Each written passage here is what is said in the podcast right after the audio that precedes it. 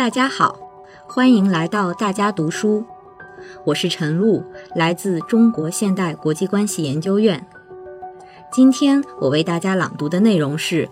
深入贯彻新发展理念。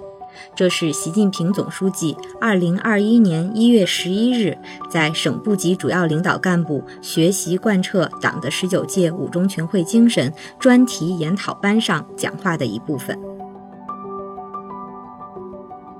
我们党领导人民治国理政，很重要的一个方面就是要回答好实现什么样的发展、怎样实现发展这个重大问题。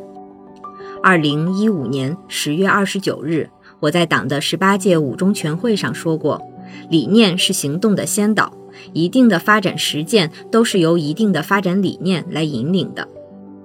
发展理念是否对头，从根本上决定着发展成效乃至成败。实践告诉我们，发展是一个不断变化的进程，发展环境不会一成不变，发展条件不会一成不变，发展理念自然也不会一成不变。党的十八大以来，我们党对经济形势进行科学判断，对发展理念和思路作出及时调整，引导我国经济发展取得了历史性成就，发生了历史性变革。这里我概要讲一下其中主要的方面：一是坚持以人民为中心的发展思想。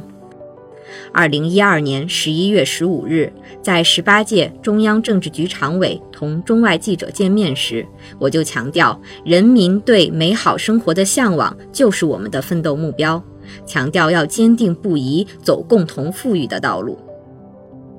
二零一五年十月二十九日，在党的十八届五中全会上，我明确提出了坚持以人民为中心的发展思想。二零二零年十月二十九日，在党的十九届五中全会上，我进一步强调要努力促进全体人民共同富裕取得更为明显的实质性进展。二是不再简单以国内生产总值增长率论英雄。二零一二年十二月十五日，在中央经济工作会议上。我强调，不能不顾客观条件，违背规律，盲目追求高速度。二零一三年四月二十五日，在中央政治局常委会会议上，我强调，不要把国家确定的调控目标作为各地经济增长的底线，更不要相互攀比，甚至层层加码，要立足提高质量和效益，来推动经济持续健康发展。追求实实在在、没有水分的生产总值，追求有效益、有质量、可持续的经济发展。三是我国经济处于三期叠加时期。二零一三年七月二十五日，在中央政治局常委会会议上，我强调，我国经济正处于增长速度换挡期、结构调整阵痛期、前期刺激政策消化期叠加的阶段。加上世界经济也在深度调整，发展环境十分复杂，要准确认识我国经济发展阶段性特征，实事求是进行改革调整。四是经济发展进入新常态。二零一三年十二月十日，在中央经济工作会议上，我提出新常态。二零一四年十二月九日，也是在中央经济工作会议上，我从九个方面的趋势性变化分析了我国经济发展进入新常态的原因，强调认识新常态、适应新常态、引领新常态是当前和今后一个时期我国经济发展的大逻辑。五是使市场在资源配置中起决定性作用，更好发挥政府作用。二零一三年十一月，在党的十八届三中全会上，我强调市场配置资源是最有效率的形式，市场决定资源配置是市场经济的一般规律。强调要使市场在资源配置中起决定性作用，对市场作用做了全新定位。六是绿水青山就是金山银山。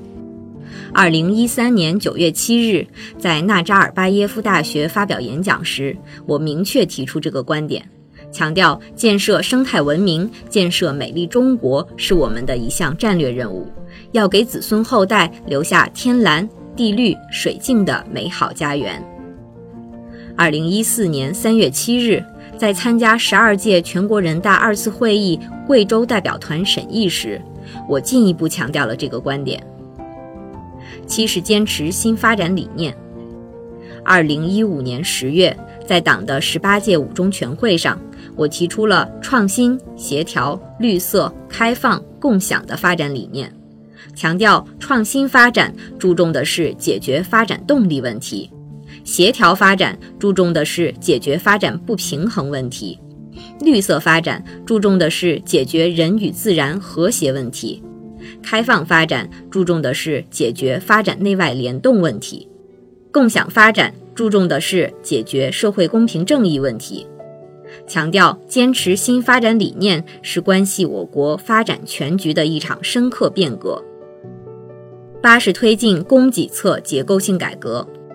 二零一五年十一月十日，在中央财经领导小组会议上，我提出要着力加强供给侧结构性改革。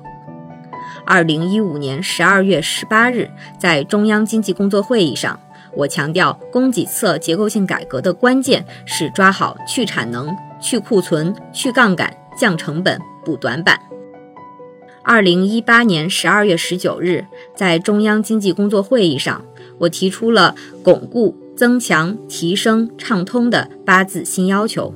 强调这八字方针是当前和今后一个时期深化供给侧结构性改革、推动经济高质量发展管总的要求。九是发展不平衡不充分。二零一七年十月，在党的十九大上，我强调我国社会主要矛盾已经转化为人民日益增长的美好生活需要和不平衡不充分的发展之间的矛盾。强调这是关系全局的历史性变化。十是推动高质量发展。二零一七年十月，在党的十九大上，我强调，基于我国社会主要矛盾已经转化为人民日益增长的美好生活需要和不平衡不充分的发展之间的矛盾这一事实，以及新发展理念的要求，我国经济已由高速增长阶段转向高质量发展阶段。十一是建设现代化经济体系。二零一七年十月，在党的十九大上，我强调建设现代化经济体系是跨越关口的迫切要求和我国发展的战略目标。十二是构建以国内大循环为主体、国内国际双循环相互促进的新发展格局。二零二零年四月十日，在中央财经委会议上。我强调要构建以国内大循环为主体、国内国际双循环相互促进的新发展格局。十三是统筹发展和安全。二零一五年五月二十九日，在中央政治局集体学习时，我强调要牢固树立安全发展理念。二零一六年一月十八日，在省部级主要领导干部专题研讨班上，我从四个方面分析了我们搞开放发展所面临的风险挑战。二零一八年一月五日，在新进中央委员会的委员、候补委员和省部级主要领导干部研讨班上，我从八个方面列举了十六个需要高度重视的风险。二零一九年一月二十一日，我们专门举办了省部级主要领导干部坚持底线思维，着力防范化解重大风险专题研讨班。我在开班式上分析了要防范化解政治、意识形态、经济、对美经贸斗争、科技、社会、对外工作、党自身等八个领域的重大风险，并提出了明确要求。强调我们必须始终保持高度警惕，既要高度警惕黑天鹅事件，也要防范灰犀牛事件。我回顾这个过程是要强调，党的十八大以来，我们对经济社会发展提出了许多重大理论和理念，其中新发展理念是最重要、最主要的。新发展理念是一个系统的理论体系，回答了关于发展的目的、动力、方式、路径等一系列理论和实践问题，阐明了我们党关于发展的政治立场、价值导向、发展模式、发展道路等重大政治问题。全党必须完整、准确、全面贯彻新发展理念，要注意把握好以下几点：第一，从根本宗旨把握新发展理念。古人说：“天地之大，梨园为本。”人民是我们党执政的最深厚基础和最大底气。为人民谋幸福，为民族谋复兴，这既是我们党领导现代化建设的出发点和落脚点，也是新发展理念的根和魂。只有坚持以人民为中心的发展思想，坚持发展为了人民，发展依靠人民，发展成果由人民共享，才会有正确的发展观、现代化观。苏联是世界上第一个社会主义国家，取得过辉煌成就，但后来失败了，解体了。其中一个重要原因是苏联共产党脱离了人民，成为一个只维护自身利益的特权官僚集团。即使是实现了现代化的国家，如果执政党背离人民，也会损害现代化成果。实现共同富裕不仅是经济问题，而且是关系党的执政基础的重大政治问题。我们绝不能允许贫富差距越来越大，穷者愈穷，富者愈富，绝不能在富的人和穷的人之间出现一道不可逾越的鸿沟。当然，实现共同富裕要统筹考虑需要和可能，按照经济社会发展规律循序渐进。同时，这项工作也不能等，要自觉主动解决地区差距、城乡差距、收入差距等问题，推动社会全面进步和人的全面发展，促进社会公平正义，让发展成果更多、更公平惠及全体人民，不断增强人民群众获得感、幸福感、安全感，让人民群众真真切切感受到共同富裕不仅仅是一个口号。而是看得见、摸得着、真实可感的事实。第二，从问题导向把握新发展理念。我国发展已经站在新的历史起点上，要根据新发展阶段的新要求，坚持问题导向，更加精准地贯彻新发展理念，切实解决好发展不平衡、不充分的问题，推动高质量发展。比如，科技自立自强成为决定我国生存和发展的基础能力，存在诸多卡脖子问题。比如，我国城乡区域发展差距较大，而究竟怎样解决这个问题，有很多新的问题需要深入研究，尤其是区域板块分化重组、人口跨区域转移加快、农民落户城市意愿下降等问题，要抓紧研究，明确思路。比如，加快推动经济社会发展、全面绿色转型已经形成高度共识，